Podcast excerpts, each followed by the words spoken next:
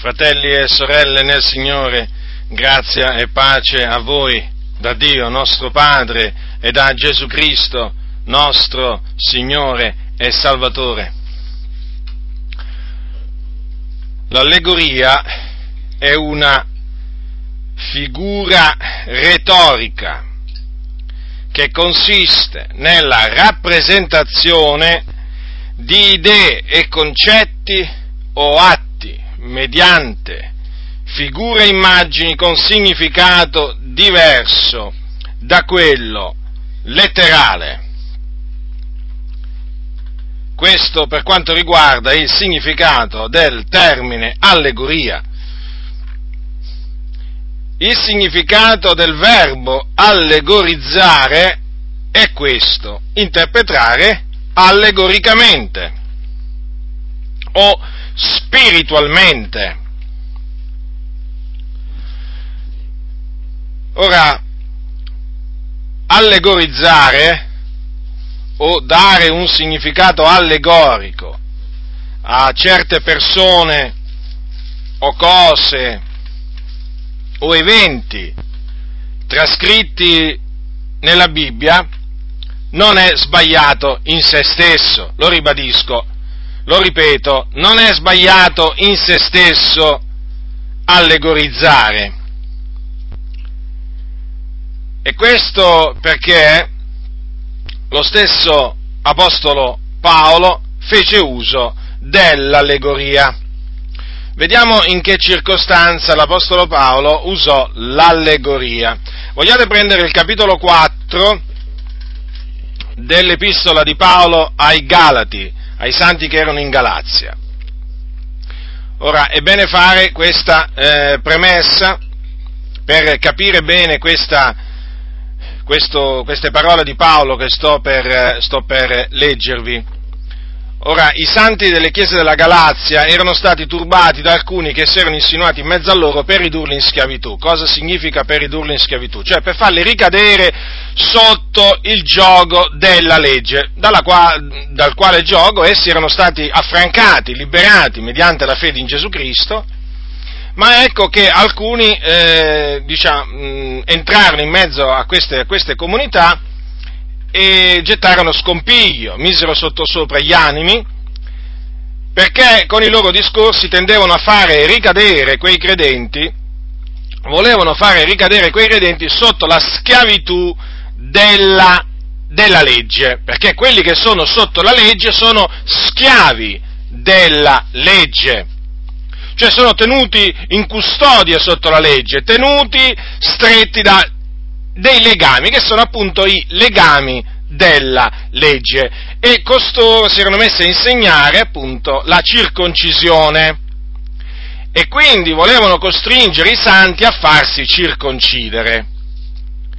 E l'Apostolo Paolo, quando seppe questo, scrisse, eh, scrisse un'epistola, un'epistola severa in cui ci sono dei severi moniti, dei severi ammonimenti rivolti a quei santi. Naturalmente non è che l'Apostolo Paolo scrisse solo questi ammonimenti, fece solo questo, perché si mise anche naturalmente a pregare, come già, peraltro già egli faceva, però ci fu, eh, diciamo, a, un certo punto anche questa ragione per cui pregare per quei, per quei credenti, perché quei credenti erano appunto sul punto di ricadere sotto la legge di, di Mosè.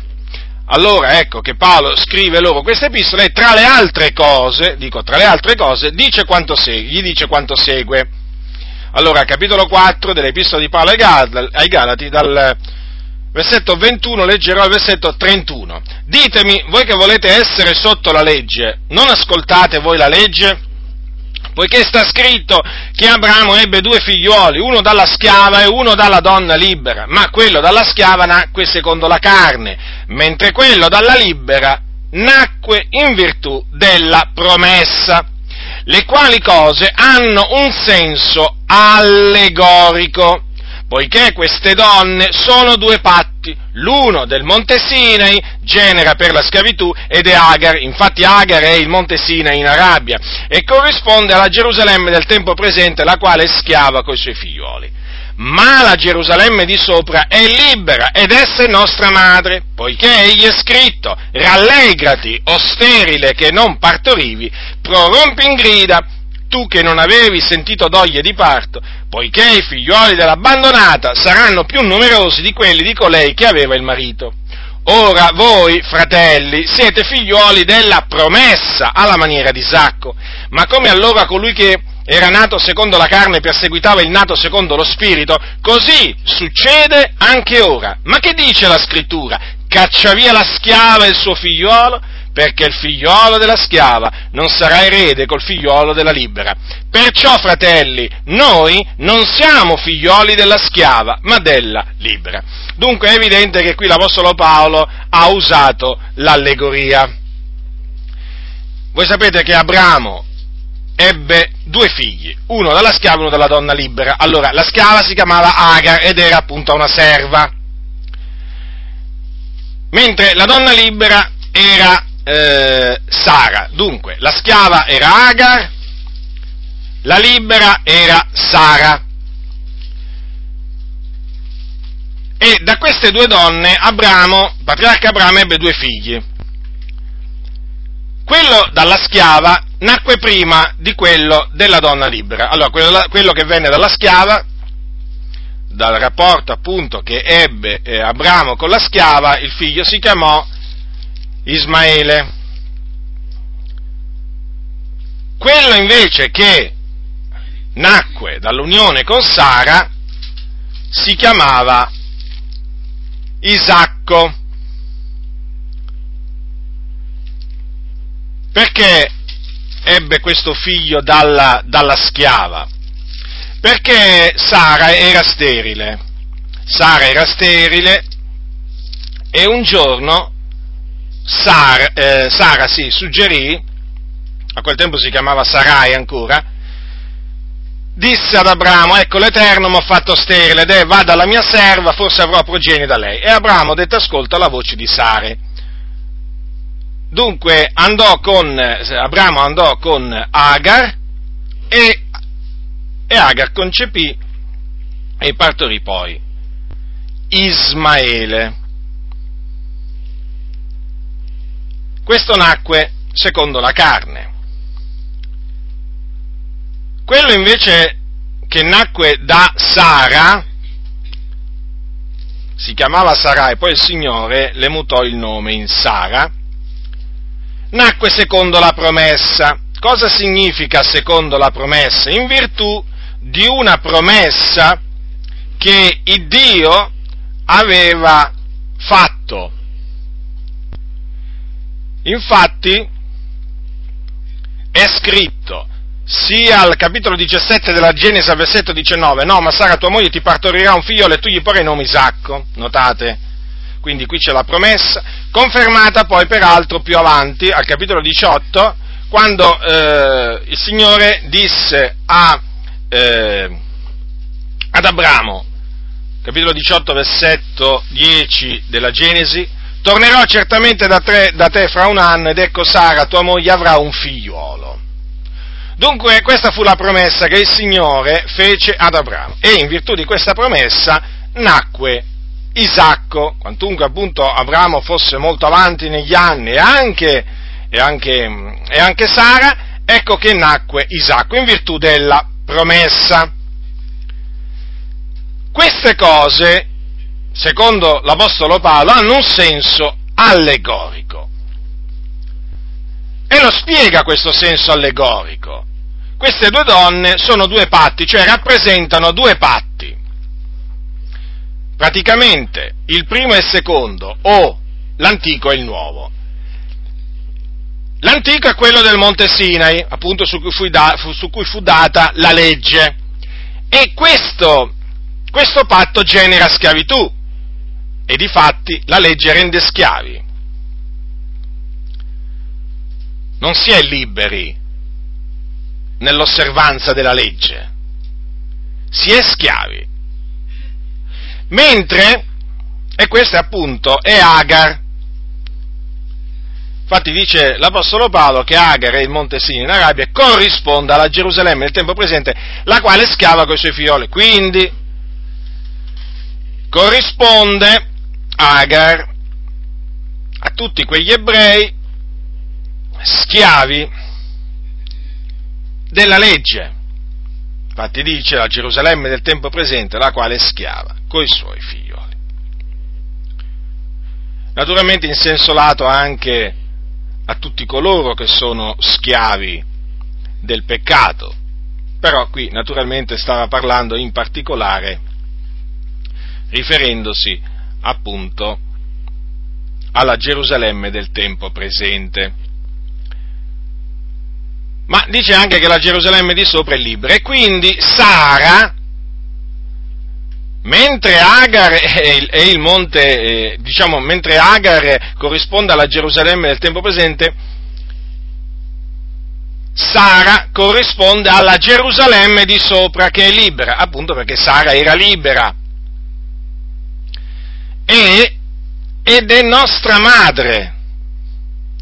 La Gerusalemme di sopra è libera ed essa è nostra madre. Quindi abbiamo una madre, la Gerusalemme di sopra, che essendo libera genera figlioli liberi E difatti poi l'Apostolo Paolo cita un passo dei profeti e dice, che dice questo passo? Rallegrati, o sterile, che non partorivi, prorompi in grida, tu che non avevi sentito dogli di parto, perché i figlioli dell'abbandonata saranno più numerosi di quelli di colei che aveva il marito. Dunque, vedete, l'Apostolo Paolo qui cita una promessa di Dio fatta tramite il profeta, secondo la quale promessa i figlioli dell'abbandonata, in questo caso della Gerusalemme di sopra, che è libera, saranno più numerosi di colei che aveva il marito. In altre parole, l'Apostolo Paolo in questa maniera ha voluto dire che coloro che saranno affrancati dalla legge saranno più numerosi di coloro che sono schiavi, schiavi della legge. E qui naturalmente si riferisce appunto agli ebrei. E di fatti nel mondo, nel mondo, i figlioli, i figlioli della Gerusalemme di sopra, sono più numerosi di tutti gli ebrei messi assieme. Gli ebrei disubbidienti, naturalmente, quelli che sono sotto la legge di Mosè e che qui sono chiamati i figliuoli della Gerusalemme del tempo presente. Noi invece siamo i figliuoli della Gerusalemme di sopra. Dunque, i figli della Gerusalemme di sopra sono più numerosi dei figli della Gerusalemme del tempo presente. Ora, in virtù appunto di questa promessa che è scritta nel libro dei profeti che vi ho appena citato, l'Apostolo Paolo dice che dunque noi siamo figlioli della promessa alla maniera di Isacco. E dunque, essendo figlioli della promessa, siamo anche eredi e difatti l'Apostolo Paolo, per spiegare che sono i figli della promessa, e quindi quelli nati secondo lo Spirito, a essere eredi di Dio e coeredi di Cristo, cita un passo scritto nel, nella Genesi che dice caccia via la schiava e il suo figliolo, perché il figliolo della schiava non sarà erede col figliolo della libera. E difatti è vero, Agar assieme al suo figliolo furono cacciati e non ereditarono nulla dei beni che possedeva Abramo, perché Abramo lasciò tutto al suo figliolo Isacco. Dunque, il figliolo della schiava, in questo caso Ismaele, non fu erede assieme al figlio della libera, perché erede erede dei beni di Abramo, fu costituito il figliuolo della libera, cioè Isacco.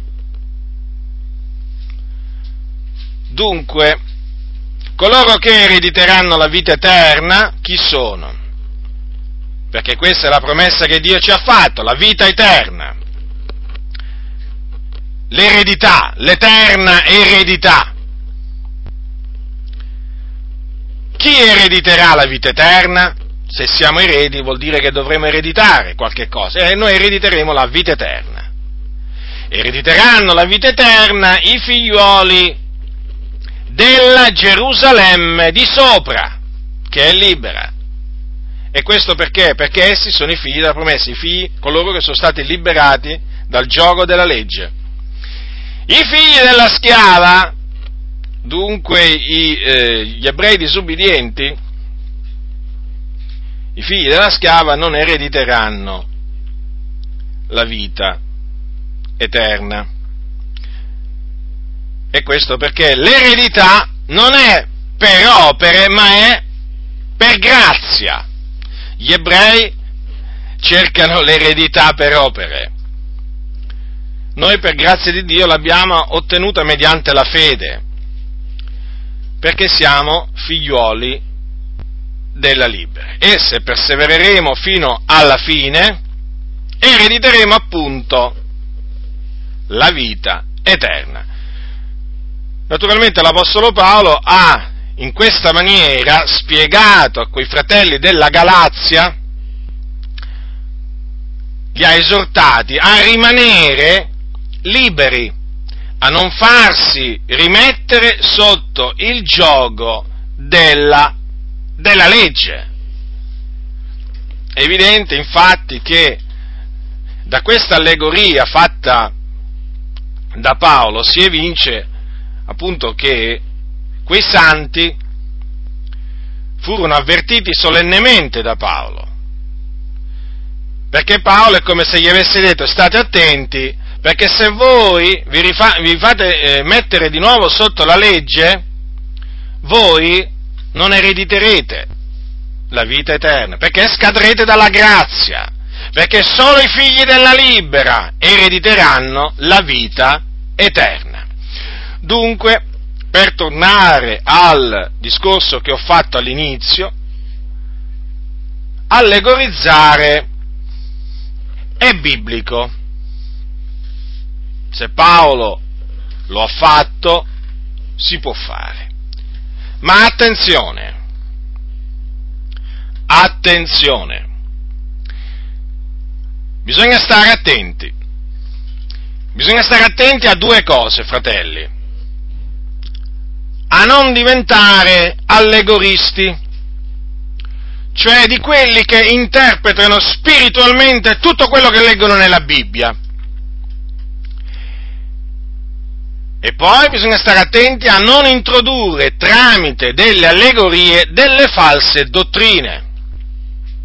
Eh sì, perché tramite le allegorie si possono introdurre delle eresie in seno alla Chiesa. Non solo si possono, ma ci sono stati molti che nel corso della storia della Chiesa hanno introdotto delle eresie, cioè delle false dottrine, delle eresie di distruzione, mediante appunto l'allegoria, cioè facendo ricorso all'allegoria, alle allegorie. Nei primi secoli d.C. c'era proprio la scuola allegorica che imperversava proprio in mezzo alle chiese, in mezzo a molte chiese. E uno di questi, diciamo, caposcuola fu un certo Origene, uno dei cosiddetti padri della Chiesa, che introdusse delle eresie proprio tramite quel suo sistema di interpretare allegoricamente tutto quello che, pressoché tutto quello che trovava nella Bibbia. Ogni volta che citava un qualche cosa, ti dovevi aspettare subito dopo che ti, aspe- ti dovevi aspettare da origine che lui interpretava spiritualmente, che ti rivelava, tra virgolette, se- il senso spirituale nascosto di quelle parole. In questa maniera Origine ha introdotto delle eresie. E guardate che eh, Origine non è che è stato l'ultimo, nel corso del tempo ci sono stati molti altri che, usandosi dell'allegoria, hanno introdotto false dottrine. Per esempio, i cosiddetti testimoni di Geova, che non sono testimoni di Geova, ma sono falsi testimoni di Geova, dovete sapere che fanno ricorso a molte allegorie, a molte, moltissime. Perché, siccome che il senso letterale di molti passi va contro le loro eresie, loro che hanno fatto? A quei passi, che naturalmente non gli piacciono, che fanno? Gli danno un senso allegorico e, naturalmente gli danno il senso allegorico che vogliono loro. E così cercano di sostenere le loro eresie con la Bibbia, perché poi alla fine dicono, vedete, ma qui la Bibbia dice così, ma la Bibbia non è che dice così in quel contesto, sono loro che gli fanno da ira a quell'evento, a quella cosa, quello che vogliono loro, appunto facendo ricorso all'allegoria. Tempo verrebbe meno se uno dovesse parlare eh, di tutte le allegorie false che usano che usano i testimoni di Geova, ma come i testimoni di Geova tanti altri, che naturalmente non fanno parte, non fanno parte della Chiesa di Dio vivente, ma comunque questo ci fa capire quanto eh, l'uso dell'allegoria è diffuso tra coloro che sostengono eresie di perdizione. E badate che anche in mezzo alle chiese di Dio oggi, come naturalmente nell'antichità, ci sono gli allegoristi, cioè coloro che prendono un piacere particolare, direi sì particolare, ci provano un gusto particolare nell'allegorizzare quasi tutto. Quando vanno sul pulpito questi predicatori, il popolo si domanda in cuor loro, in cuor suo, chissà stasera, chissà stasera quale sarà il passo che il servo del Signore prenderà? E chissà quale sarà il significato allegorico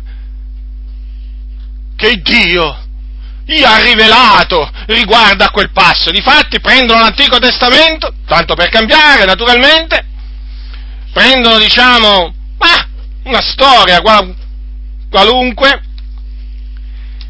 e da quella storia, su quella storia ricamano tutto un sermone, andando a, a dare dei, dei, dei significati allegorici che non esistono, ma che loro ci vedono. Ora io non è che sto dicendo che tutte le predicazioni che fanno uso di allegorie sono di questo tenore, ma vi posso assicurare che ci sono tante tante predicazioni eh, condite di allegorie che proprio sono forzate, sono inesistenti, annullano il significato letterale della parola di Dio e vanno a scontrarsi con altre parti della parola di Dio e quindi vanno rigettate.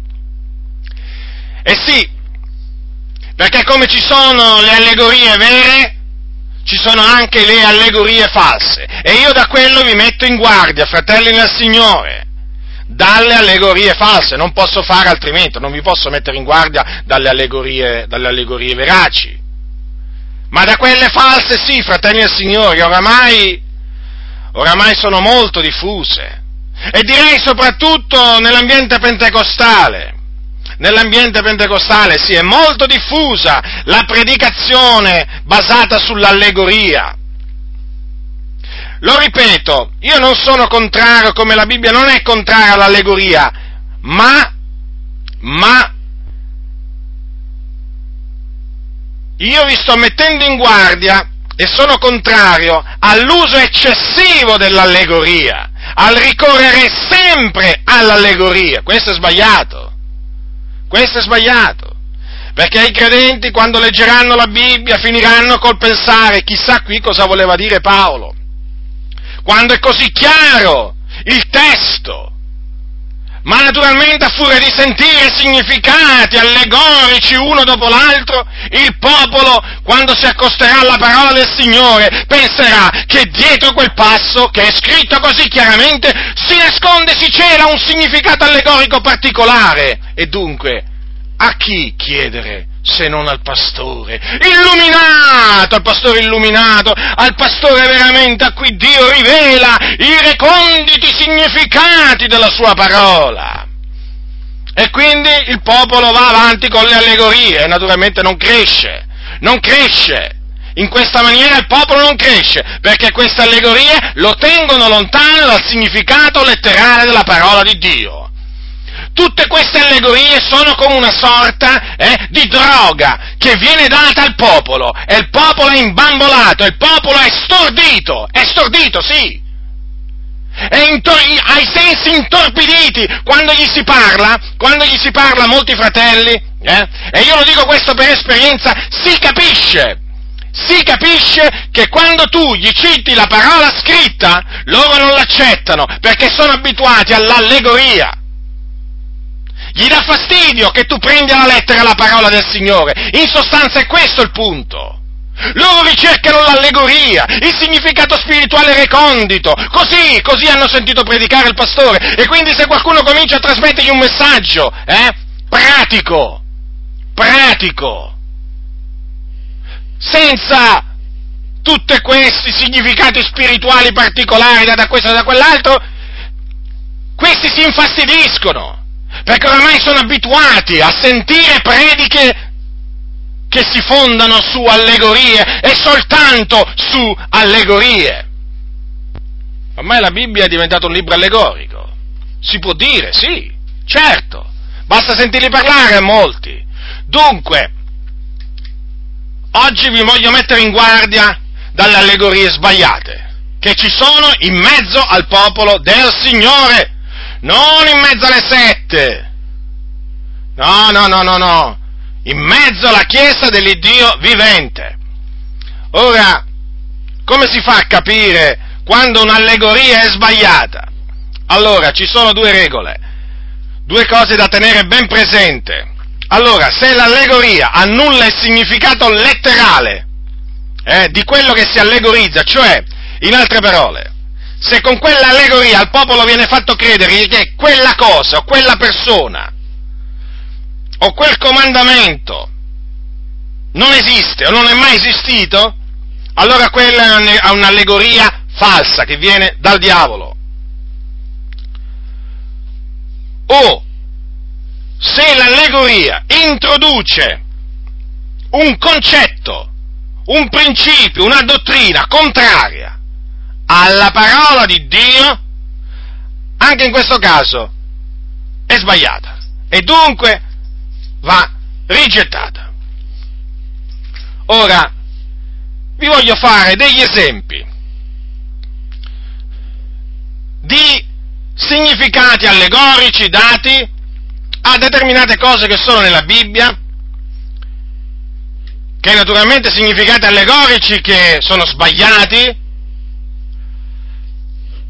perché vi voglio fare questi esempi? Affinché comprendiate praticamente che cosa significa l'uso illecito dell'allegoria, affinché comprendiate quanto dannosa sia l'allegoria quando non è da Dio.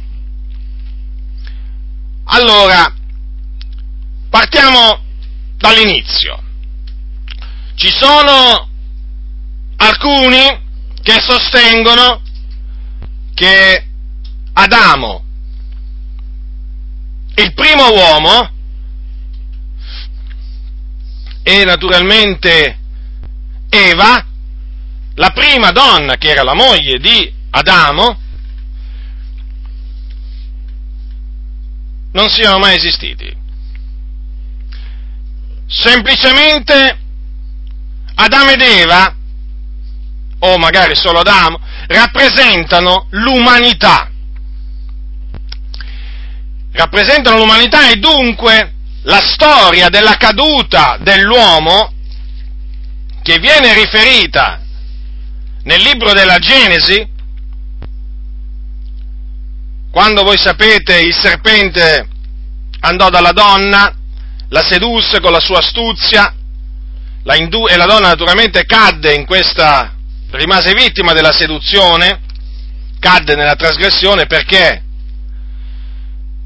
Perché disubbidì poi al comando che Dio aveva dato ad Adamo, che era quello di non mangiare del frutto dell'albero della conoscenza del bene e del male. Lei le prese, ne mangiò e la diede anche ad Adamo, e Adamo man- ne mangiò di quel frutto e disubbidirono quindi a Dio e in questa maniera il peccato è entrato nel mondo. Ora, secondo appunto questi saccenti, questa è una storia allegorica, cioè che ha un significato allegorico. Praticamente è come una favola che ha una morale, o comunque è una storiella scritta là nella Bibbia per far capire che a un certo punto il male è entrato nel mondo e quindi il Signore ha scelto questa storiella di Adamo ed Eva, il serpente che parla, che parla alla donna, che la seduce, che mangiano un frutto. Ora, come si fa a capire che questa allegoria è dal diavolo e quindi va rigettata?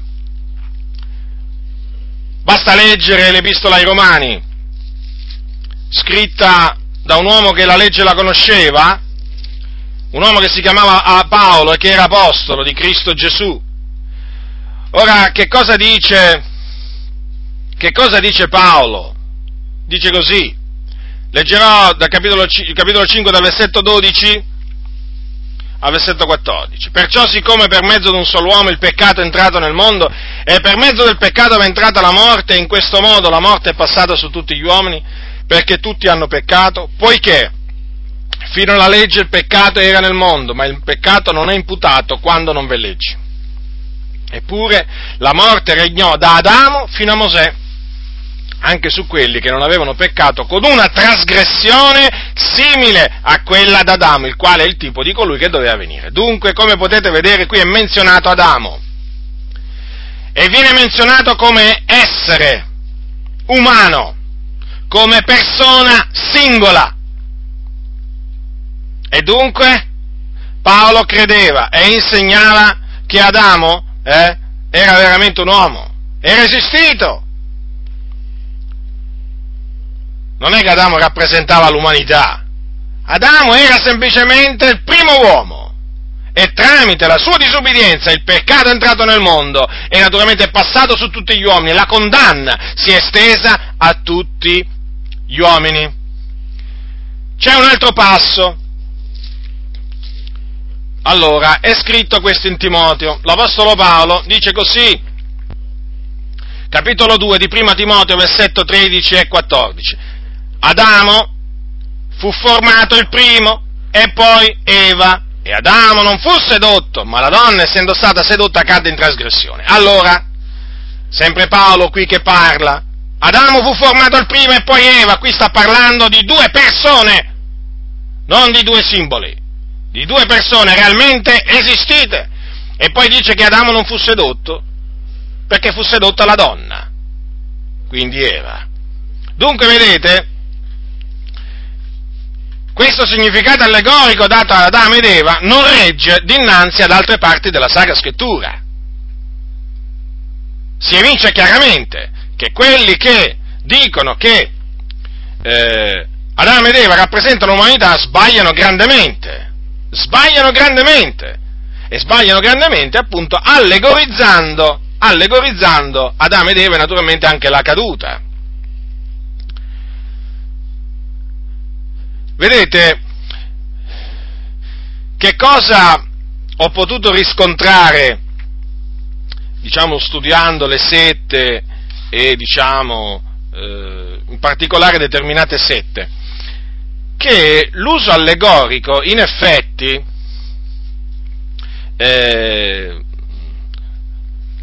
l'uso allegorico della parola, della parola del Signore gli fa molto comodo a costoro perché riescono a far dire alla Bibbia tutto quello che gli pare e piace, per naturalmente sostenere le loro eresie.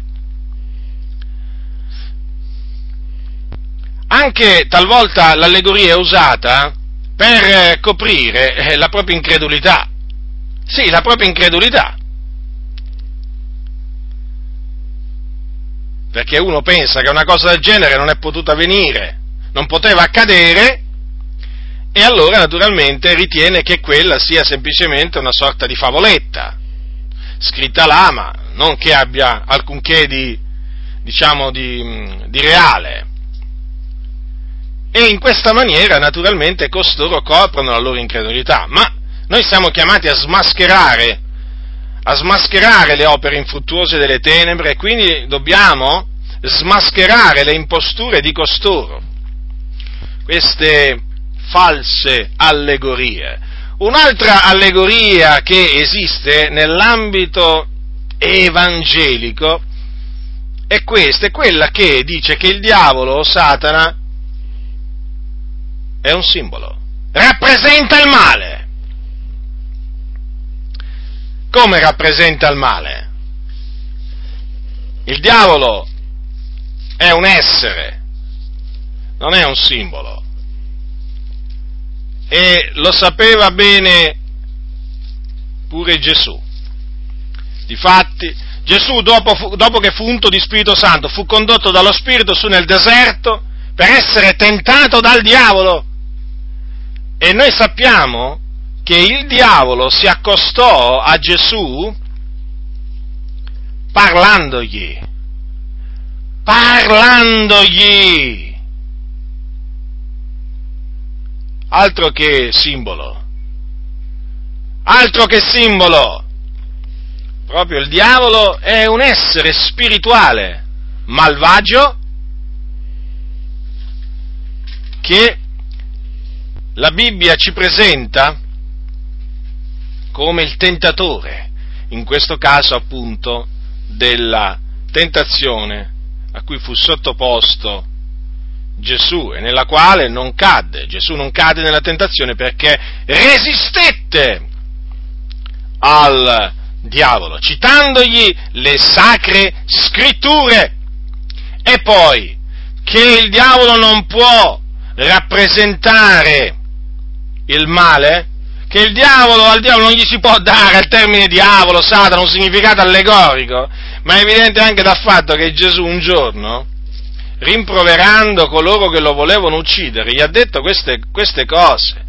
Capitolo 8, versetto 44. Voi siete progeni del diavolo, che è vostro padre, e volete fare i desideri del padre vostro. Egli è stato omicida fin dal principio e non si è tenuto alla verità perché non c'è verità in lui. Quando parla il falso parla del suo perché è bugiardo e padre della menzogna. Ma quale simbolo? Ma quale allegoria? Gesù ha detto che il diavolo parla, che dice menzogne, perché il diavolo è bugiardo e padre della menzogna. Gesù ha detto che il diavolo è stato omicida fin dal principio, non si è attenuto alla verità, vedete dunque? Ancora una volta, ancora una volta si può riscontrare la falsità di un significato allegorico dato a qualcosa scritto nella Bibbia. E questa è la maniera, fratelli nel Signore, per smascherare questi significati allegorici falsi. Quello di andare a investigare le sacre scritture. Subito, immediatamente. Perché vi posso assicurare che se quella che viene data, che quella che sentite, è una falsa allegoria, state tranquilli che la Sacra Scrittura, quella falsa allegoria la fa saltare fuori. La fa saltare fuori, la smaschera la porta alla luce. Io adesso naturalmente ve ne cito alcune, ma giusto per, per, diciamo, per darvi l'idea, appunto, di come le false allegorie vanno a scontrarsi con la parola del Signore. Un'altra, per esempio, allegoria è quella data all'adornamento femminile, come voi direte, ma pure anche all'adornamento femminile. Sì, ma come? Oramai c'è tutto, c'è di più. In mezzo alla Chiesa di Dio si può trovare questo e altro, c'è, non c'è più da meravigliarsi di niente. capitolo 2, Paolo, Paolo a Timoteo, capitolo 2 della prima epistola di Paolo a Timoteo. Allora, l'Apostolo Paolo dice, allora, capitolo 2, versetto 8 e 9 e 10. Io voglio dunque che gli uomini facciano orazioni in ogni luogo, alzando mani pure, senza ire e senza dispute. Similmente che le donne si adornino d'abito convenevole, con vericondia e modestia, non di trecce d'oro, di perlo, di vesti sontuose, ma d'opere buone, come si dice a donne che fanno professione di pietà. Ora voi direte, ma come? Hanno allegorizzato, hanno dato un significato allegorico pure queste parole? Ma certo, hanno spiritualizzato pure, pure l'adornamento femminile, sapete? E che cosa dicono? Dicono che queste parole dell'Apostolo Paolo vogliono dire, perché questo è il significato recondito che Dio gli ha rivelato, che le donne non devono adornare il loro cuore di superbia e di vanità. Ecco dunque svelato il mistero. Ecco dunque svelato il mistero nascosto dietro queste parole. E noi stavamo aspettando proprio costoro che ci venissero a dire, ci venissero a dire queste ciance, queste diavolerie. Sì, li aspettavamo, sì, per svergognarli, per confutarli. Ecco, si sono manifestati. Adesso hanno fatto diventare l'ornamento verecondo e modesto eh, che la donna deve avere, l'hanno fatto diventare un ornamento spirituale. Ma io dico una cosa, perché a costoro naturalmente così bisogna rispondere, ma ditemi una cosa voi allegoristi, ma evidentemente se la donna allora non deve, non deve adornarsi di superbia e di vanità, ma non deve adornare il proprio cuore, ma siccome che il corpo non è composto solo da un membro, ma da molte membra, eh, io allora naturalmente devo dedurre che cosa?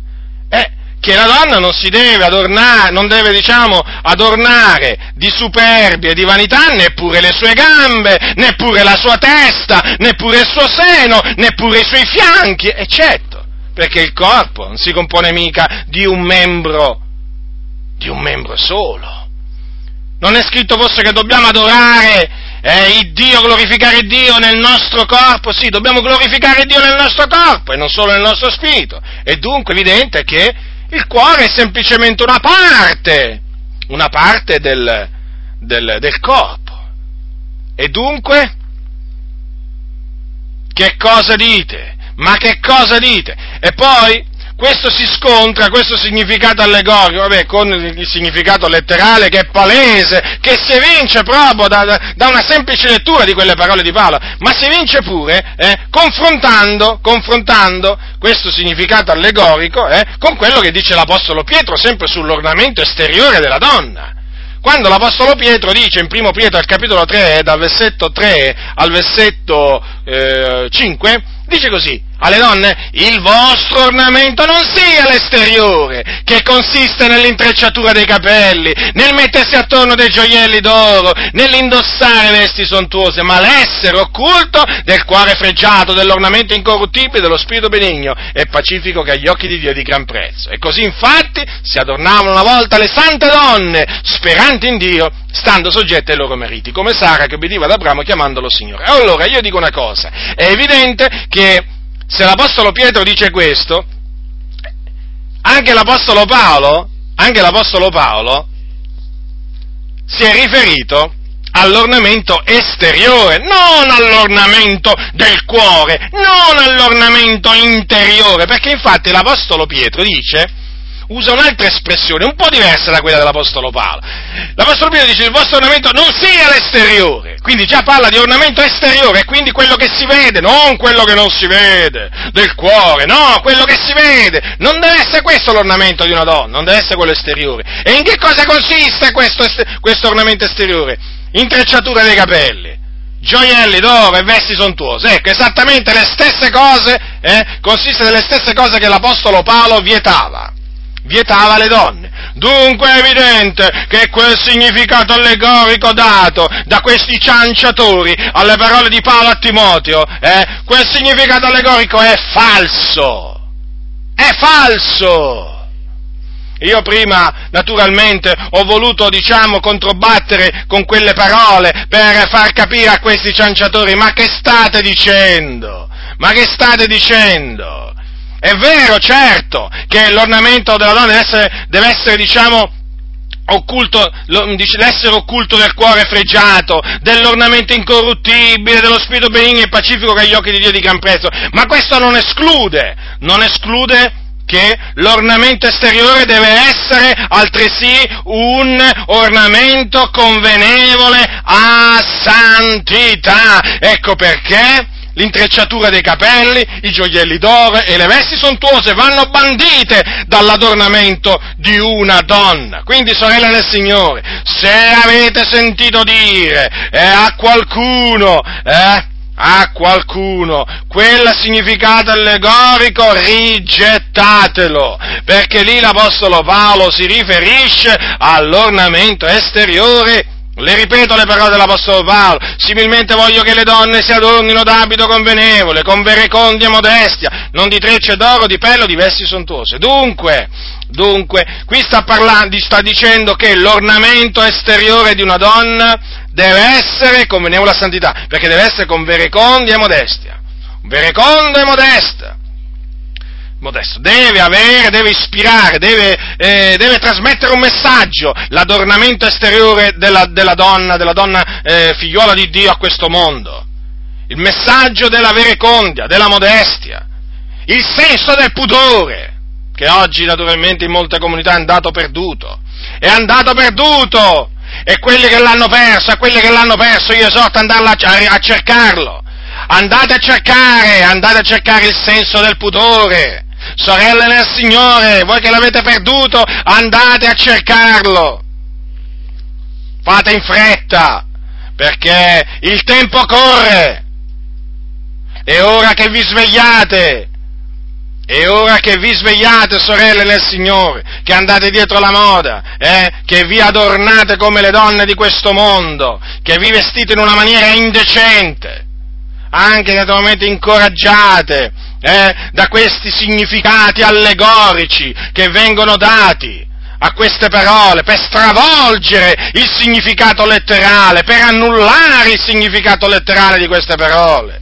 Vi esorto a rimanere attaccati al significato letterale di queste parole e vestitevi come si deve vestire una figliola di Dio. Buttate via l'oro, perle, vesti sontuose, via, buttatele via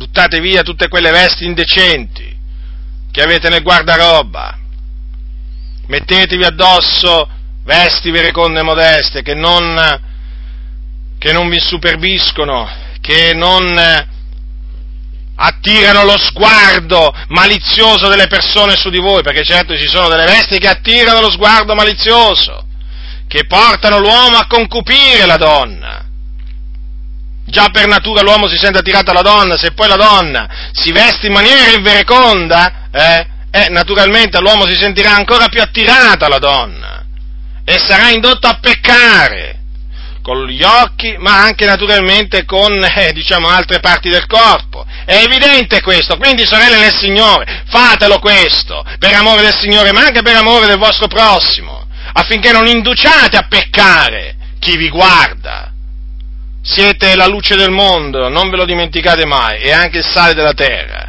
State attenti a che questa luce non diventa tenebre, che il sale non diventi insipido. Dunque è evidente che anche questo significato allegorico, dato a quelle parole di Paolo, sono false, ma c'è un altro significato allegorico dato al velo. Sì, un significato allegorico falso dato al velo. Ora, il velo, sì, che la donna deve, deve, mettersi sul capo, che deve avere sul capo quando prega o profetizza, perché così dice l'Apostolo Paolo ai santi di Corinto. E qual è il significato allegorico che hanno dato appunto i contenziosi al velo? Eh, cosa, cosa significa che la donna deve essere velata? Beh, te lo spiegano loro, te lo spiegano loro che fanno, hanno fatto la scuola antibiblica. Gli allegoristi te lo spiegano. Significa che la donna deve pregare o profetizzare, guardate bene, eh, coperta dall'autorità dell'uomo, praticamente sotto copertura. la donna deve essere velata o deve, avere, deve pregare, diciamo, velata profetizzare, diciamo, essendo vera, significa che deve pregare o profetizzare sotto copertura dell'autorità dell'uomo. Che bel significato per le, conte, per le sorelle contenziose, ma è falso!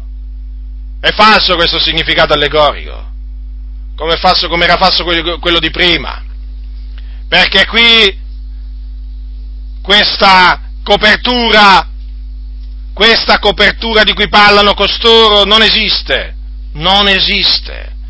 La Bibbia dice la donna deve a motivo degli angeli avere sul capo un segno dell'autorità da cui dipende, quindi sulla testa la donna deve avere un segno. Dov'è? Ma dov'è questa copertura?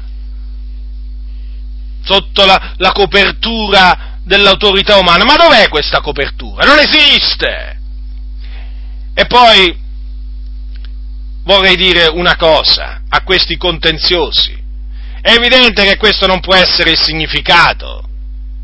Perché? Perché è altresì scritto che ogni uomo che prega o profetizza a capo coperto fa disonore al suo capo. Allora, se la copertura della donna significa quello, qui allora anche qui significa la stessa cosa, evidentemente. Quindi ogni uomo, noi interpretiamo, interpretiamo allegoricamente pure noi adesso, va, parliamo, da, parliamo come parlano veramente gli insensati. Ogni uomo che prega o profetizza sotto copertura dell'uomo fa disonore al suo capo. Ma che senso ha? Ma che senso ha una cosa del genere? Vedete? Ogni significato spirituale, allegorico, che non è da Dio va semplicemente a stravolgere il significato letterale, quindi crea confusione, crea confusione, fratelli del Signore. Dunque, anche questo significato allegorico, sorelle del Signore, se vi è capitato di sentirlo, dimenticatevelo, rigettatevelo. Se fino adesso non avete pregato con il capo coperto da un velo, fatelo, cominciatelo a fare per piacere al Signore. Questo naturalmente a motivo degli angeli lo dovete fare, degli angeli che vi guardano, vi osservano e devono vedere in voi donne sottomesse all'uomo. E naturalmente gli angeli, per poter riconoscere una donna eh, sottomessa all'uomo, che è il suo capo, che cosa hanno bisogno di vedere? Un segno sulla vostra testa, sul vostro capo, e questo segno è il velo. Mettetevelo alla gloria di Dio, non per far piacere a me, fratelli del Signore, sorelle non per far piacere a me. Io vi trasmetto quello che dice la Sacra Scrittura e lo dovete fare in ubbidienza al Signore. Questo Dio vi comanda, fatelo. Mettetevi questo segno dell'autorità da cui dipendete. Mettetelo sulla testa. Questo è appunto costituito questo segno dal velo. Ora, adesso veniamo a un altro eh, significato allegorico, un'altra allegoria che è spuntata fuori, che è quella appunto che riguarda il fuoco dell'Ades e della Genna. Ora l'Ades è il soggiorno dei morti ed è quel luogo dove vanno le anime, eh, le anime dei peccatori, dove discendono le anime dei peccatori quando muoiono, immediatamente dopo muoiono. La Genna invece è eh, quel luogo di tormento do, chiamato anche fuoco eterno o stagno ardente di fuoco di zolfo, dove i peccatori saranno gettati alla resurrezione dopo che saranno stati giudicati da Dio e appunto condannati.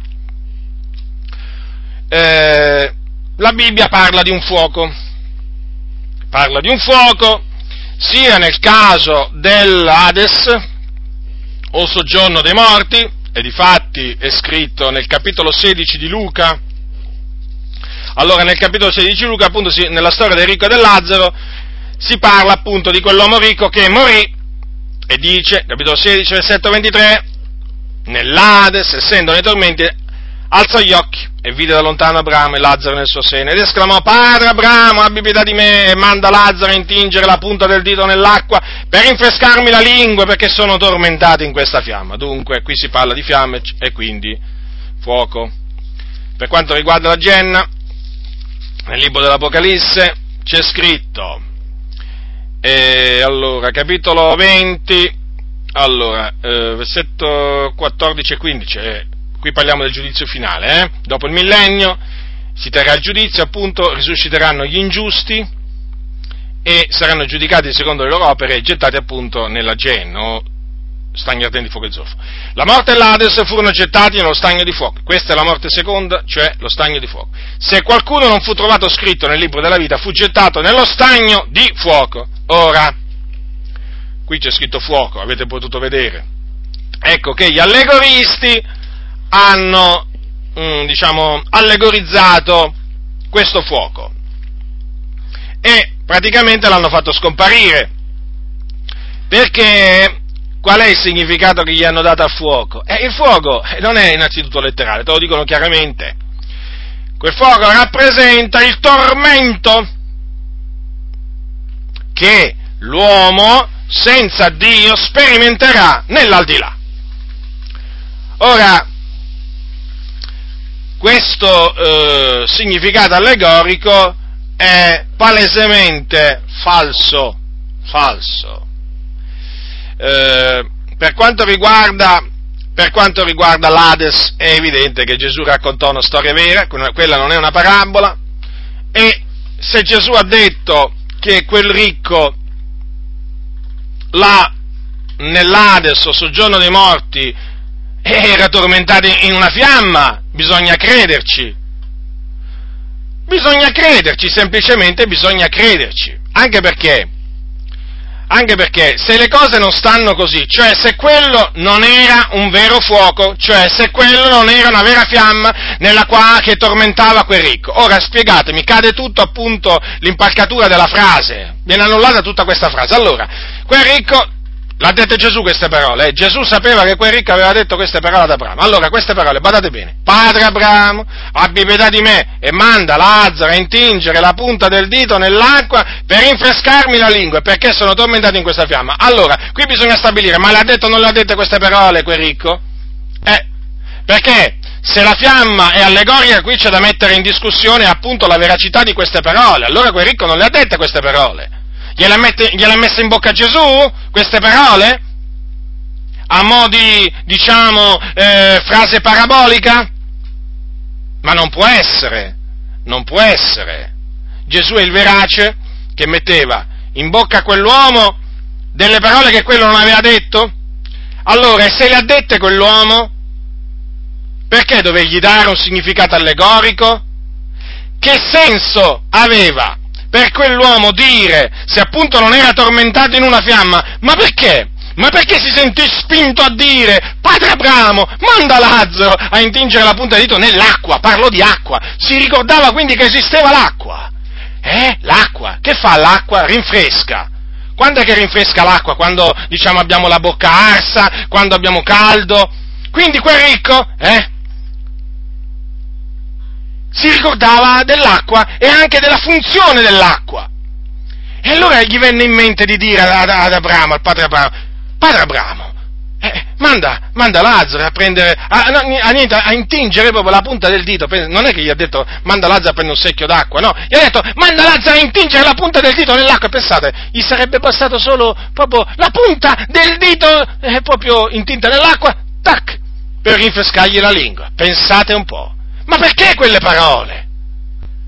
Perché in quel momento si trovava in una grande angoscia, pensò all'acqua, eh, all'acqua che beveva quando lui era sulla terra, ah come rinfrescava l'acqua quando lui aveva caldo. Adesso là dove si trovava, in mezzo alla fiamma, e quindi gli viene in mente eh, l'acqua, ma certamente a chiunque no, gli verrebbe in mente l'acqua, no? Sei in mezzo alla fiamma, sei tormentato da una fiamma, ma ti verrà in mente, se dici hai la gola arsa, ma ti viene in mente l'acqua, ma a chiunque, no? E quindi giustamente a quello, a quel ricco gli viene in mente l'acqua. E certo, perché l'acqua avrebbe potuto, diciamo, lenire quel tormento che gli produceva quella fiamma. Badate bene che non è che gli disse manda Lazzaro a prendere l'acqua per, per, per spegnere questa fiamma, evidentemente capì che quella fiamma era, eh, non si poteva spegnere con l'acqua, però almeno pensò, pensò, beh ma almeno mi potrà rinfrescare un po' la lingua con, con, uh, andando a intingere uh, la punta del dito nell'acqua. Eh? Dunque, è evidente, quel ricco disse quelle parole perché si trovava in mezzo a del fuoco vero, vero, vero, vero fuoco. Un fuoco non attizzato da mano d'uomo, ma sempre di vero fuoco si tratta. Ma io veramente rimango stupefatto della veramente ignoranza che mostrano questi pastori eh, nel definire il fuoco dell'Ades dinanzi a questa evidenza scritturale un fuoco allegorico e poi vanno a contestare alla Chiesa Cattolica Romana, che cosa? Gli vanno a contestare, vanno a contestarla dicendo, eh, voi nella Bibbia vedete il papato, vedete l'Ave Maria, e che vi posso dire io? Vedete, diciamo, il purgatorio, ah, quanto sono bravi poi andargli a dire queste cose ai cattolici romani, eh? Però intanto loro che cosa vanno a vedere nella Bibbia? È fuoco allegorico. Hanno fatto scomparire il fuoco vero dell'Ades e l'hanno fatto diventare un fuoco allegorico. Vergogna. Se mi ascolti, se tu che mi ascolti sei uno di questi pastori che veramente ha creduto, ha creduto alla favola, alla favola del fuoco allegorico, rigettala, rigettala, investiga le scritture, comincia a proclamare l'esistenza di un fuoco vero all'inferno, non di un fuoco allegorico, il fuoco la brucia, la brucia! Ah, se potessero tornare in vita veramente delle persone, ma ne basterebbe una sola, che veramente in questo momento, in questo momento è all'inferno, eh, nell'Ades. Ah, se potesse veramente per un momento, eh, tornare in vita, veramente gli andrebbe a dire a questi pastori, ma che state dicendo? Tante volte penso veramente, ci vorrebbe veramente una resurrezione di un peccatore. Guardate, io vi parlo in questa maniera per farvi capire. Sa, eh, perché tante volte mi vengono anche questi pensieri. Cioè, ci vorrebbe proprio no, che uno di questi pastori, che eh, diciamo predica il fuoco allegorico, eh, si trovasse a un funerale.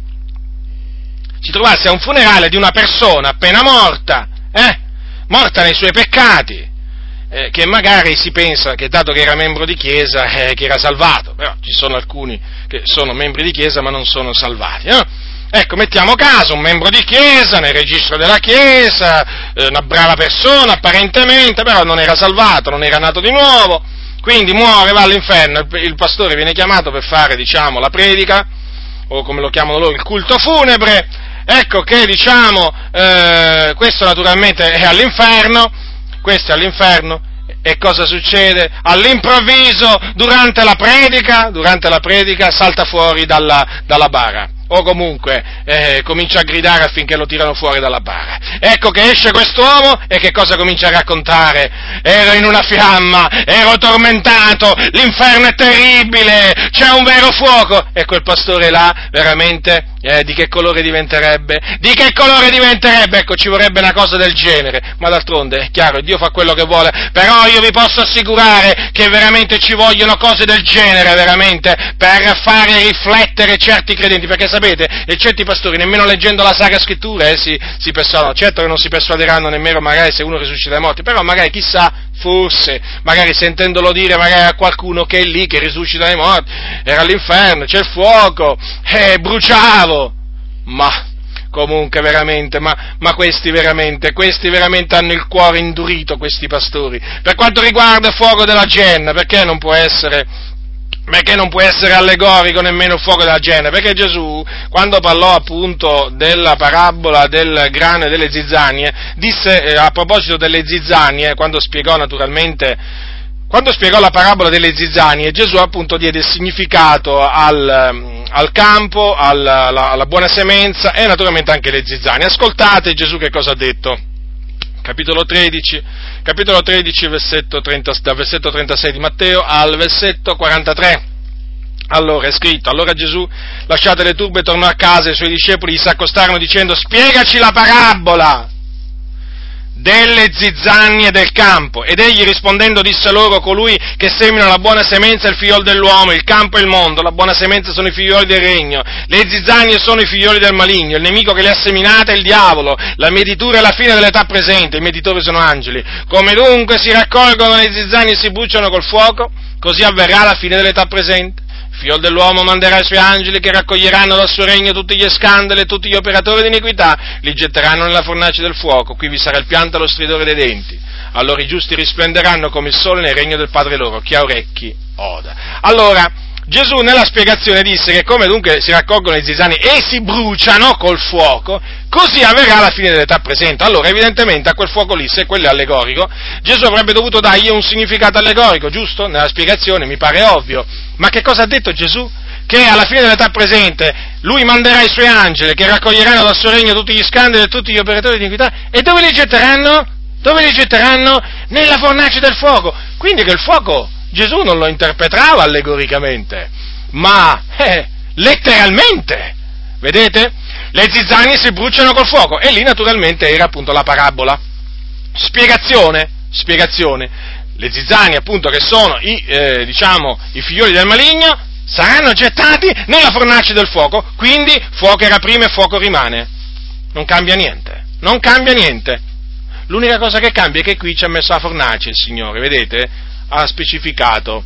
Non è che ha detto semplicemente di getteranno nel fuoco, ma nella fornace del fuoco, che è appunto lo stagno ardente di fuoco e di zolfo. Allora vedete, fratelli del Signore, quale grande occasione Gesù aveva, eh, in una parabola, di spiegare che quel fuoco, che il fuoco, appunto, con cui sarebbero state bruciate le zizzanie, era un fuoco allegorico sarebbe stata appunto, sarebbe stata appunto un, diciamo, una sorta, eh, come, come, come, dire, quel fuoco avrebbe rappresentato un qualche cosa di terribile, di brutto che avrebbero sperimentato. No, no, quel fuoco era la fornace del fuoco. Quindi al bando queste ciance di questi pastori, che veramente adesso hanno fatto diventare hanno fatto diventare, hanno fatto diventare il, il, fuoco dell'Ades e della Genna l'hanno fatto diventare allegorico. Allegorico. Allora, adesso hanno interpretato anche la nuova Gerusalemme in, in, diciamo, in maniera allegorica. Eh sì, perché voi sapete che la nuova Gerusalemme, la, la nuova, dovete sapere che la nuova Gerusalemme, secondo gli allegoristi, è una città simbolica. In effetti non esiste, no, non esiste, perché come vuoi credere ma ti metterai mica a credere che in cielo c'è una città d'oro puro? No, non è possibile. No.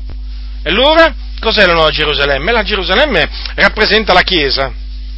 Ecco, la nuova Gerusalemme dunque rappresenta la Chiesa. Anche questa naturalmente è un'allegoria uh, falsa. È vero che nel libro dell'Apocalisse, appunto, dove viene citata la Nuova Gerusalemme, ci sono, diciamo, delle cose che hanno un senso allegorico, ma sicuramente per esempio, prendiamo le sette stelle che eh, Giovanni vide nella destra del figliolo di Dio e i sette candelabri d'oro in mezzo alle quali lui era. Eh? Chiaro, quelli avevano un significato allegorico, infatti Gesù cosa gli disse? Le sette stelle sono, sono gli angeli delle sette chiese e i sette candelabri sono le sette chiese.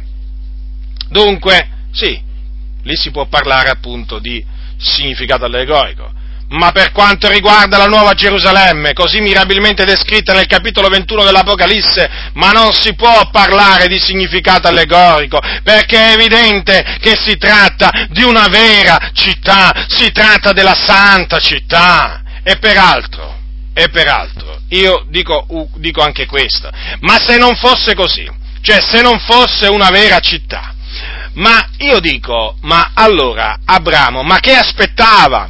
Quando dice la Sacra Scrittura che eh, aspettava la città che ha i veri fondamenti e il cui architetto e costruttore Dio, capitolo 11, versetto 10. Ma dico io, ma questa città, che, quale città era? Qui dice che parla di una città che ha i veri fondamenti e il cui architetto e costruttore Dio.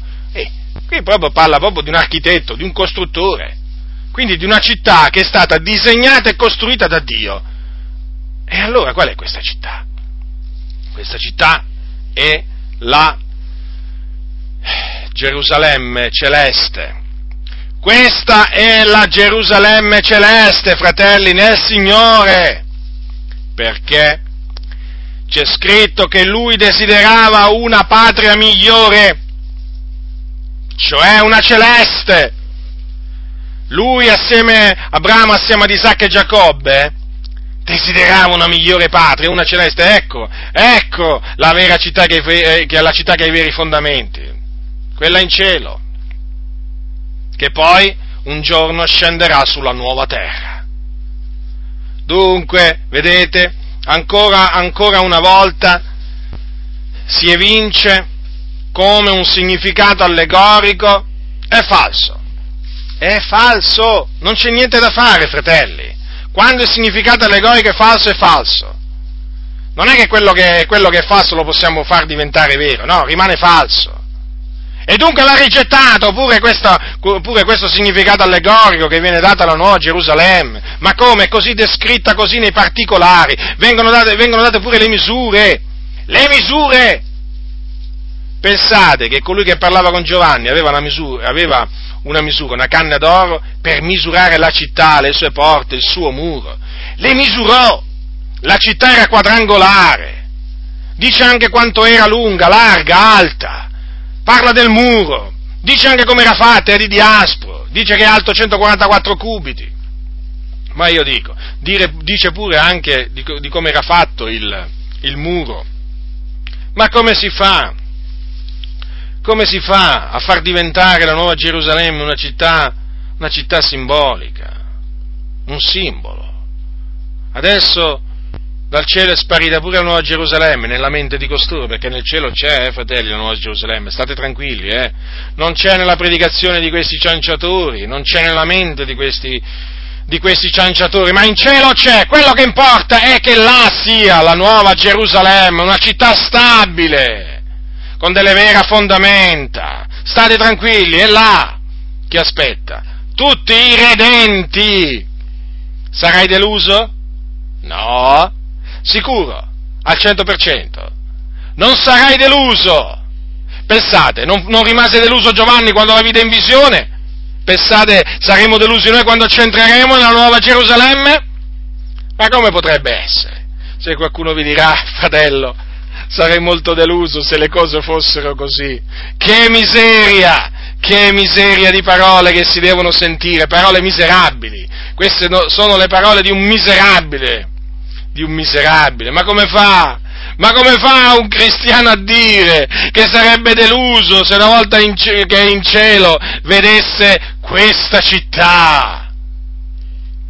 Ma come si fa a dirlo? Io veramente rimango stupefatto. Ma io dico una cosa, ma non si rimane delusi quando... Eh, chiedete a uno che è stato alle Seychelles o le isole Mauritius, o diciamo anche magari eh, diciamo in, in, alcune di queste città così tanto decantate in questo, in questo mondo, no? Vanno in vacanza, ritornano dalle loro vacanze, ma questi sono tutti euforici, stanno continuamente a raccontare oh, ai conoscenti, agli amici, ai colleghi di lavoro, ma lo sai, sono stato alle Seychelles, ma dovresti andarci pure tu, che paradiso, che paradiso terrestre, è tutto puro e qui e là, sai, sono stato a New York, ah, che bella città, ma tu non hai idea, tu non hai idea, dovresti andarci pure tu. Ora io dico una cosa, ma se voglio dire una città, un, un luogo terreno, eh? un luogo terreno sempre fatto da Dio, le Seychelles, no? È bello, è bello certamente, non sto mica dicendo che non è bello,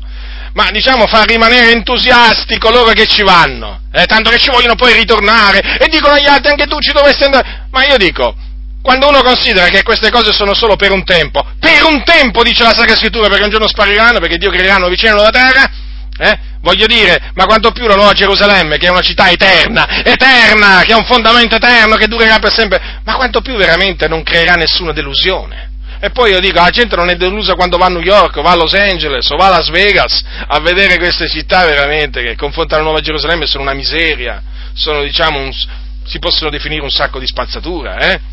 Ora, vanno là e non rimangono delusi, ma volete che un credente quando va in cielo e entra nella nuova Gerusalemme, o comunque sia, il giorno che entrerà nella nuova Gerusalemme, pensate che rimarrà deluso dinanzi a una città del genere, eh? una città che non esiste sulla faccia della terra, che l'ha fatta il Signore, ma pensate, l'ha disegnata il Signore, l'ha costruita Lui, l'ha costruita Lui. No, non si rimarrà delusi.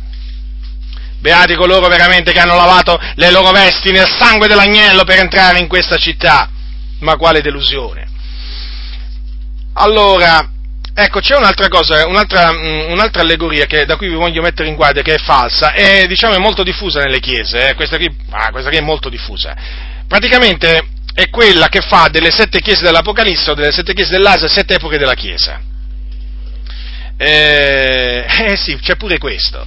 Chiaramente eh, naturalmente ha tutta una storia questa, questa suddivisione della, della, della, storia della Chiesa in sette epoche, comunque fanno uso di questa, di questa, allegoria appunto i dispensazionalisti, quelli che hanno suddiviso diciamo, la storia della Chiesa in determinate ehm, diciamo, età.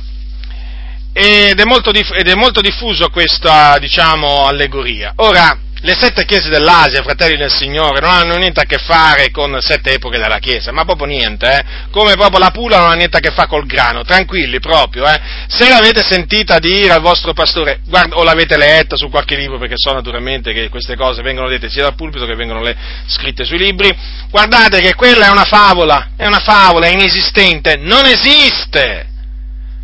Ora, ma io dico una cosa, eh, io per, mm, diciamo, cerco di fare ragionare i fratelli eh, con la loro testa. Eh, eh, so che ad alcuni questo non piace, ma eh, io comunque voglio farlo, perché i fratelli devono ragionare con la loro testa, non devono ragionare con la testa del pastore o della testa eh, del presidente della loro denominazione, no, devono ragionare con la loro testa. Allora, fratelli nel Signore, voi mettetevi al posto, eh, eh, diciamo, di un credente che al tempo faceva parte, mettiamo caso, eh, della chiesa di Efeso. Allora, voi siete membri della chiesa di Efeso, eh, diciamo verso la fine del, del primo secolo d.C., e un giorno arriva qualcuno, arriva qualcuno che porta un libro, porta un libro e, e in questo libro, appunto, che è il libro dell'Apocalisse, ci sono scritte tutte queste cose. E questo libro naturalmente viene letto in quella chiesa, in, diciamo in, quelle, in, in seno a quell'assemblea, viene letto dall'anziano, dal pastore, viene letto. Ora, nel momento in cui voi sentite dire all'angelo della chiesa di Efeso scrivi, all'angelo della chiesa di Smirne scrivi, all'angelo della chiesa di Pergamo scrivi, all'angelo della chiesa di Tiatiri scrivi, all'angelo della chiesa di Sardi scrivi, all'angelo della chiesa di Filadelfia scrivi, all'angelo della chiesa di Laodicea scrivi. Ora io vi voglio dire, ma come vi, può, come vi potrebbe venire in mente che il Signore eh, ha mandato un messaggio per le sette epoche della Chiesa, niente di meno che appunto ci saranno prima del suo ritorno.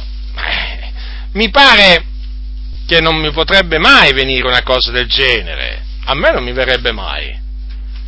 Io naturalmente sentirei o leggerei queste cose e direi, ecco, vedi, queste sono le parole che il Signore ha voluto fare pervenire all'angelo della chiesa di Efeso, all'angelo della chiesa di Svine e così via. Ma dove, dove, dove uno, diciamo, potrebbe, come potrebbe venirgli in mente che qui eh, queste, queste chiese sono sette epoche?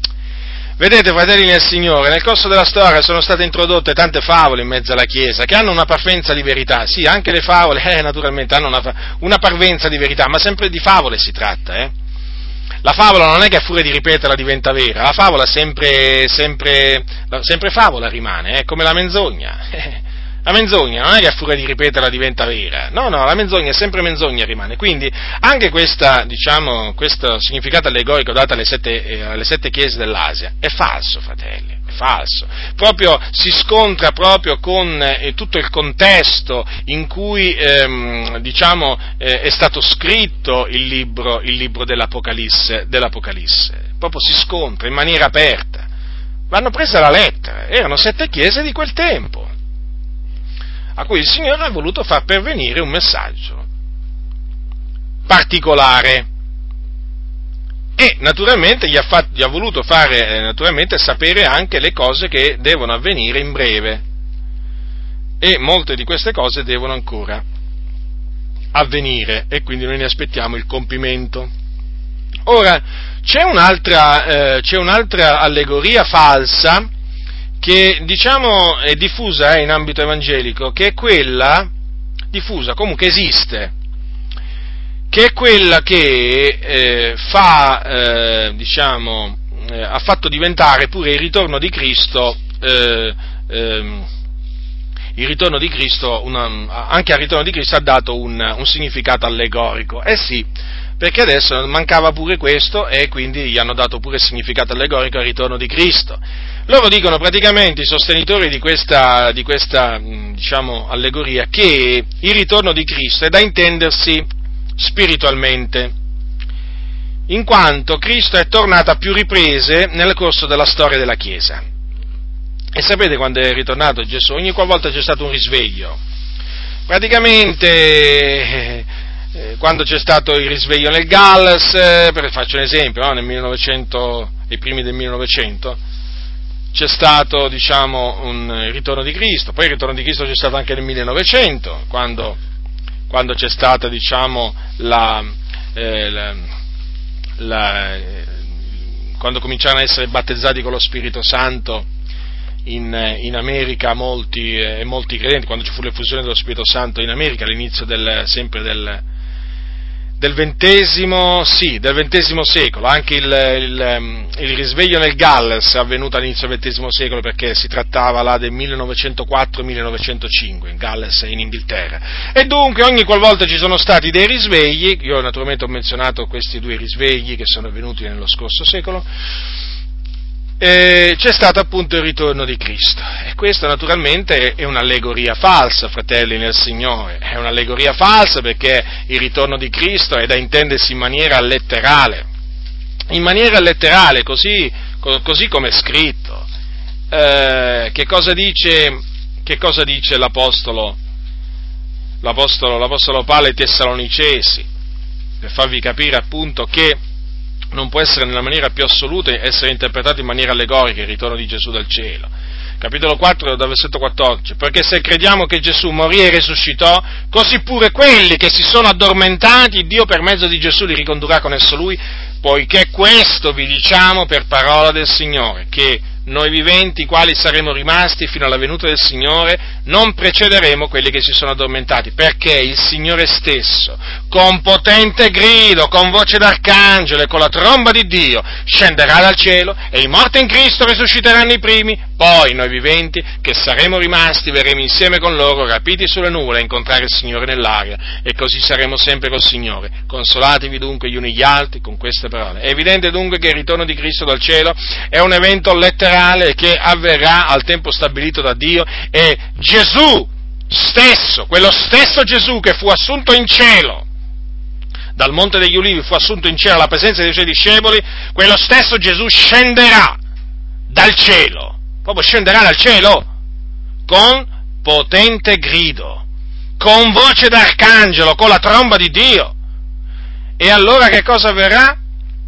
I morti in Cristo risusciteranno i primi poi noi viventi che saremo rimasti, verremo insieme con loro rapiti sulle nuvole a incontrare il Signore là. Quindi vedete, col, al ritorno di Gesù Cristo è strettamente collegata la resurrezione dei giusti, perché la resurrezione dei giusti avverrà appunto alla resurrezione di Gesù e con la resurrezione anche il, eh, la trasformazione dei, eh, dei credenti che saranno rimasti vivi e quindi la loro traslazione in cielo. Dunque, vedete, fratelli del Signore, ancora una volta bisogna riscontrare che eh, ci troviamo davanti a un significato allegorico falso, perché si va a scontrare proprio con il significato letterale della parola del Signore.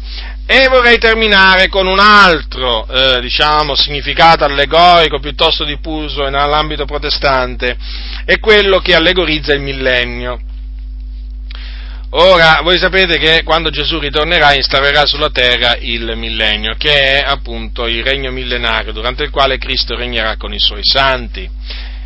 Ecco, eh, gli allegoristi hanno fatto diventare questo millennio, mh, mm, l'hanno allegorizzato. E, e che cosa dicono?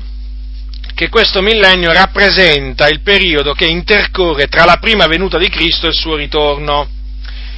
Quelli che eh, sostengono questo significato allegorico sono i, i cosiddetti amillennialisti, cioè quelli che negano praticamente il, il, il millennio. Che cosa dicono loro? Che eh, quando, si, mh, quando, appunto si dice che eh, eh, tornarono, allora, leggiamo, va. Leggiamo qua cosa c'è scritto, al capitolo 20 dell'Apocalisse.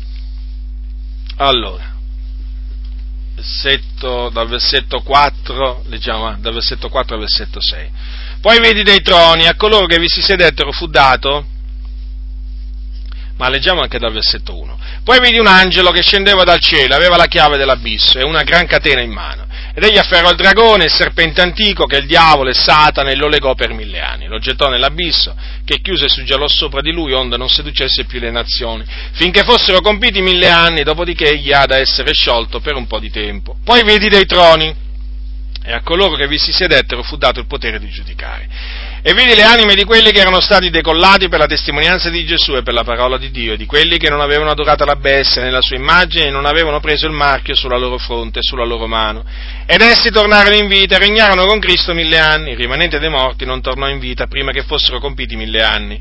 Questa è la prima resurrezione. Beate e sante colui che partecipa alla prima resurrezione. Su loro non ha potestà la morte seconda. Ma saranno sacerdoti di Dio e di Cristo e regneranno con lui quei mille anni. Ora, eh, dunque, secondo, secondo, costoro, il millennio eh, rappresenta il periodo che va dalla prima eh, venuta di Cristo alla sua seconda. Come spiegano costoro? Eh, naturalmente perché questi naturalmente poi hanno dovuto, dare, ha, ha dovuto spiegare altre cose, chiaro.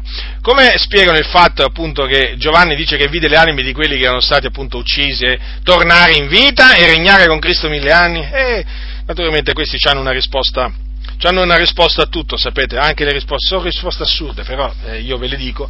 Praticamente costoro dicono che eh, eh, questa, questo tornare in vita e regnare con Cristo indica la resurrezione spirituale che uno sperimenta alla conversione. e altri dicono invece una cosa leggermente diversa, che si riferisce al fatto che quando i cristiani muoiono in Cristo vanno in cielo a regnare con Cristo.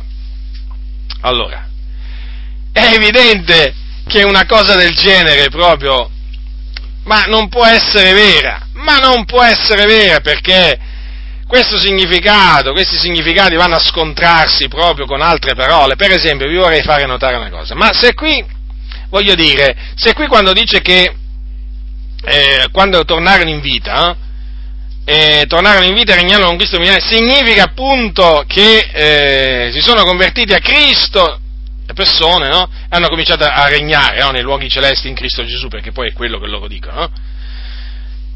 Ma dico io, ma allora che significa il rimanente dei morti non tornò in vita prima che fossero compiti mille anni? Ma se poi quelli che, allora quelli che devono, diciamo, quelli che devono, il rimanente dei morti, quelli che devono tornare in vita alla fine, alla fine eh, diciamo, dei miliani, quando i miliani saranno compiti, ma allora si devono convertire.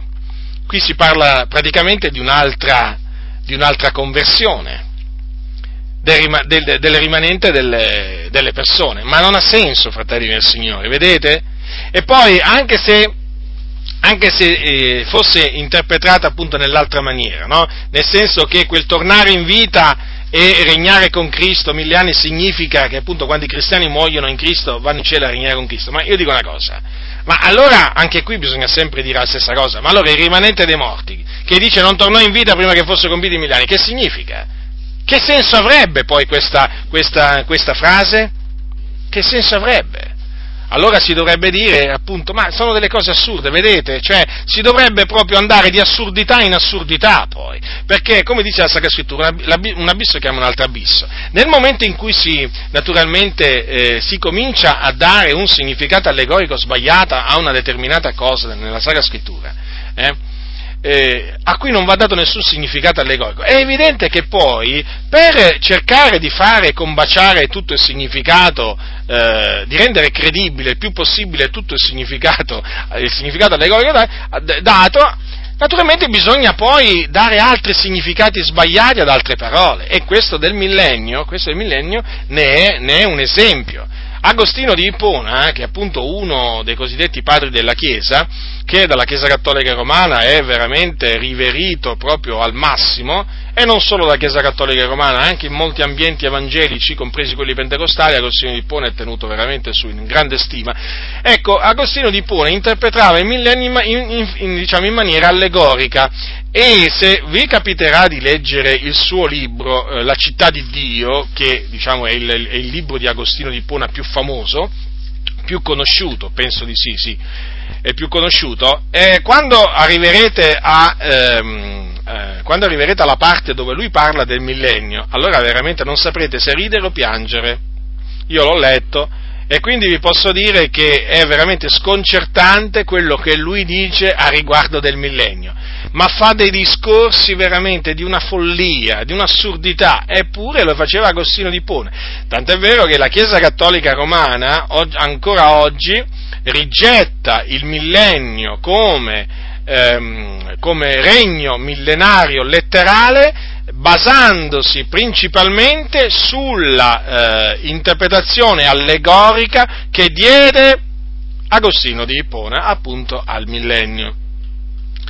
Dunque, vedete fratelli nel Signore, questi esempi che io vi ho, eh, vi ho citato, ve li ho citati, ma ce ne sono molti altri, eh? ma la lista, la lista è lunga, fratelli, la, la lista è lunga.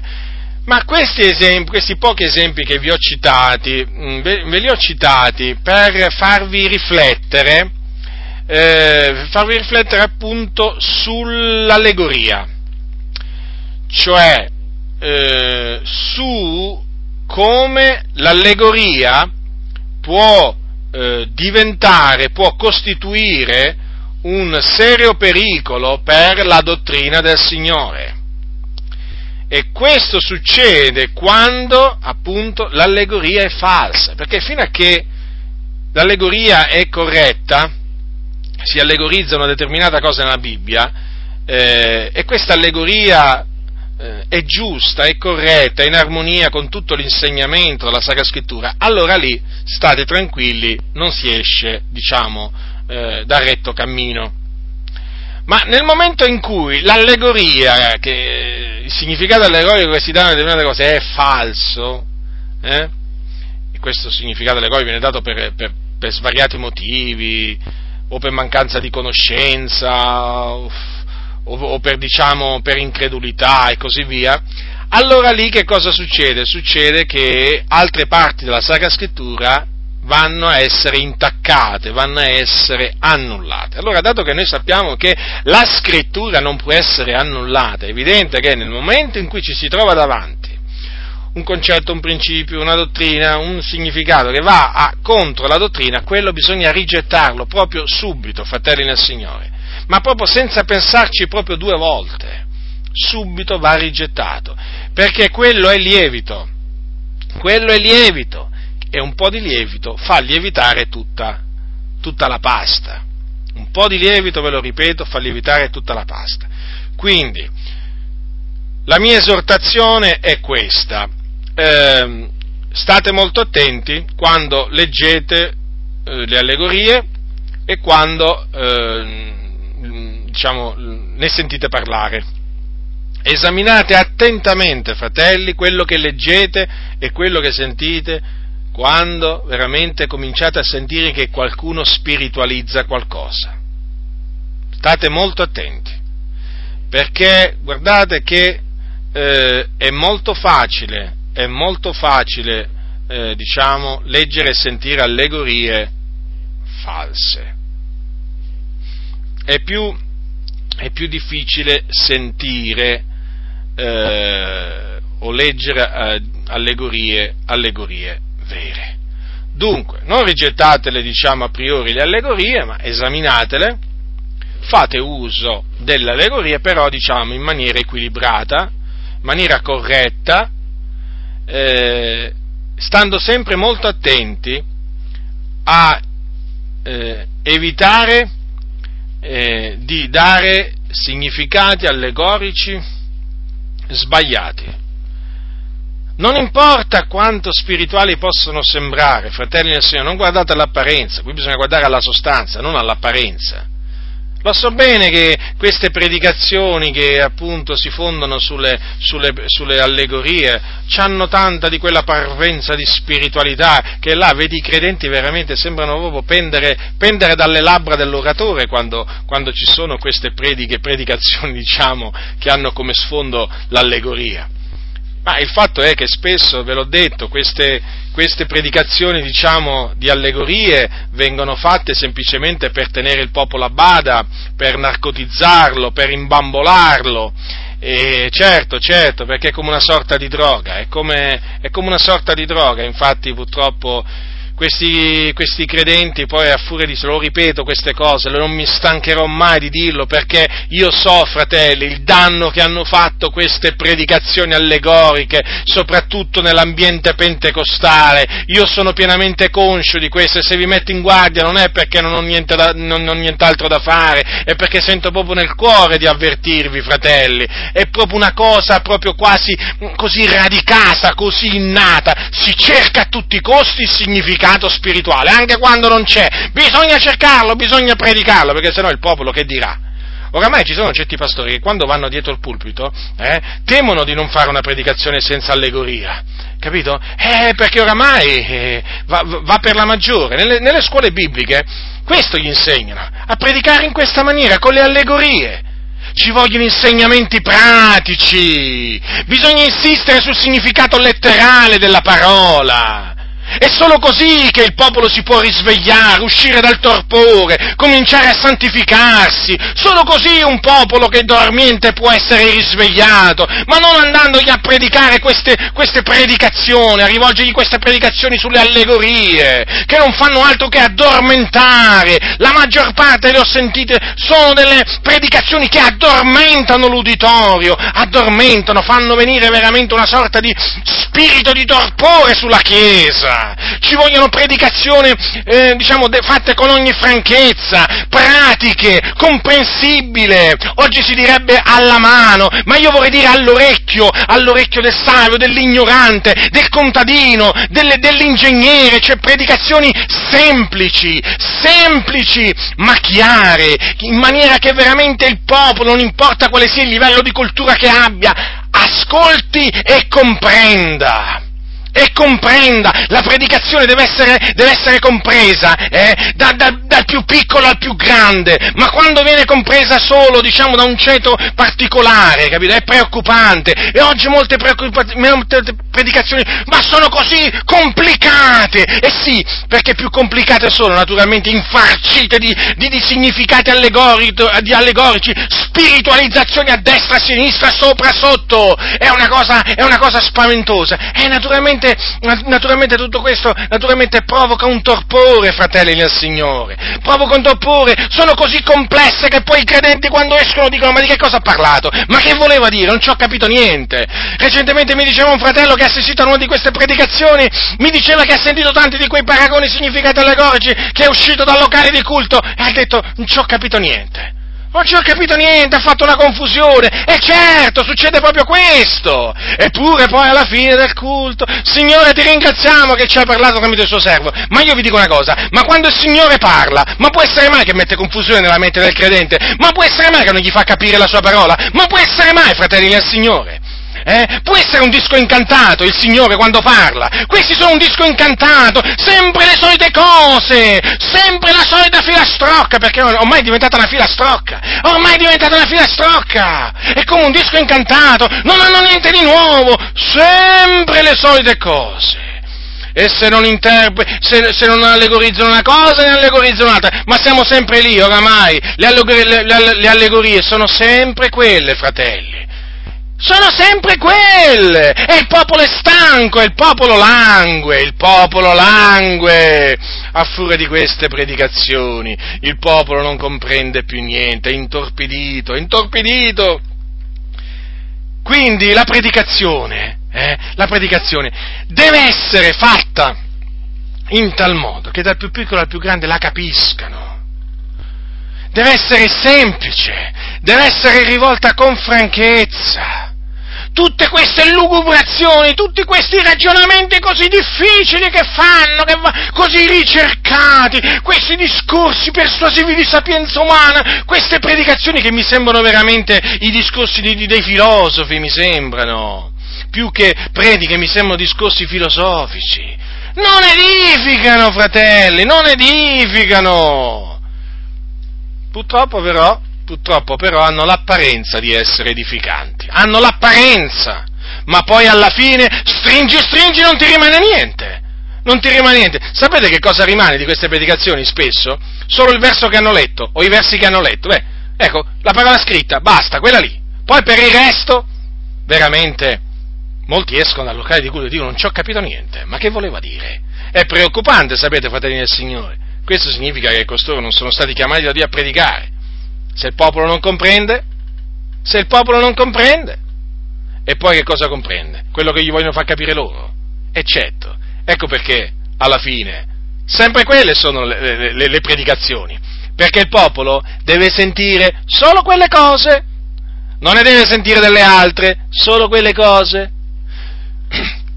Quindi, fratelli del Signore, io vi esorto di nuovo, concludo, vi esorto a esaminare attentamente, alla luce delle sacre scritture, ogni allegoria, a eh, naturalmente ritenere quelle allegorie giuste e a rigettare quelle false.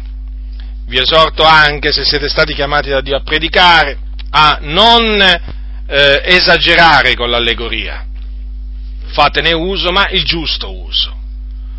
Eh, perché veramente altrimenti poi il popolo ne avrà, ne avrà un danno.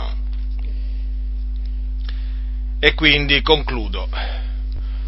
Concludo dicendovi che il Signore vuole che noi tagliamo rettamente la parola della verità, al fine di non rimanere confusi.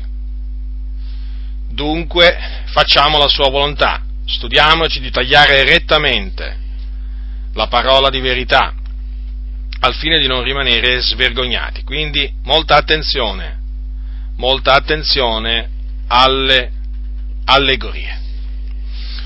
La grazia del Signore nostro Gesù Cristo sia con tutti coloro che lo amano con purità incorrotta. Amen.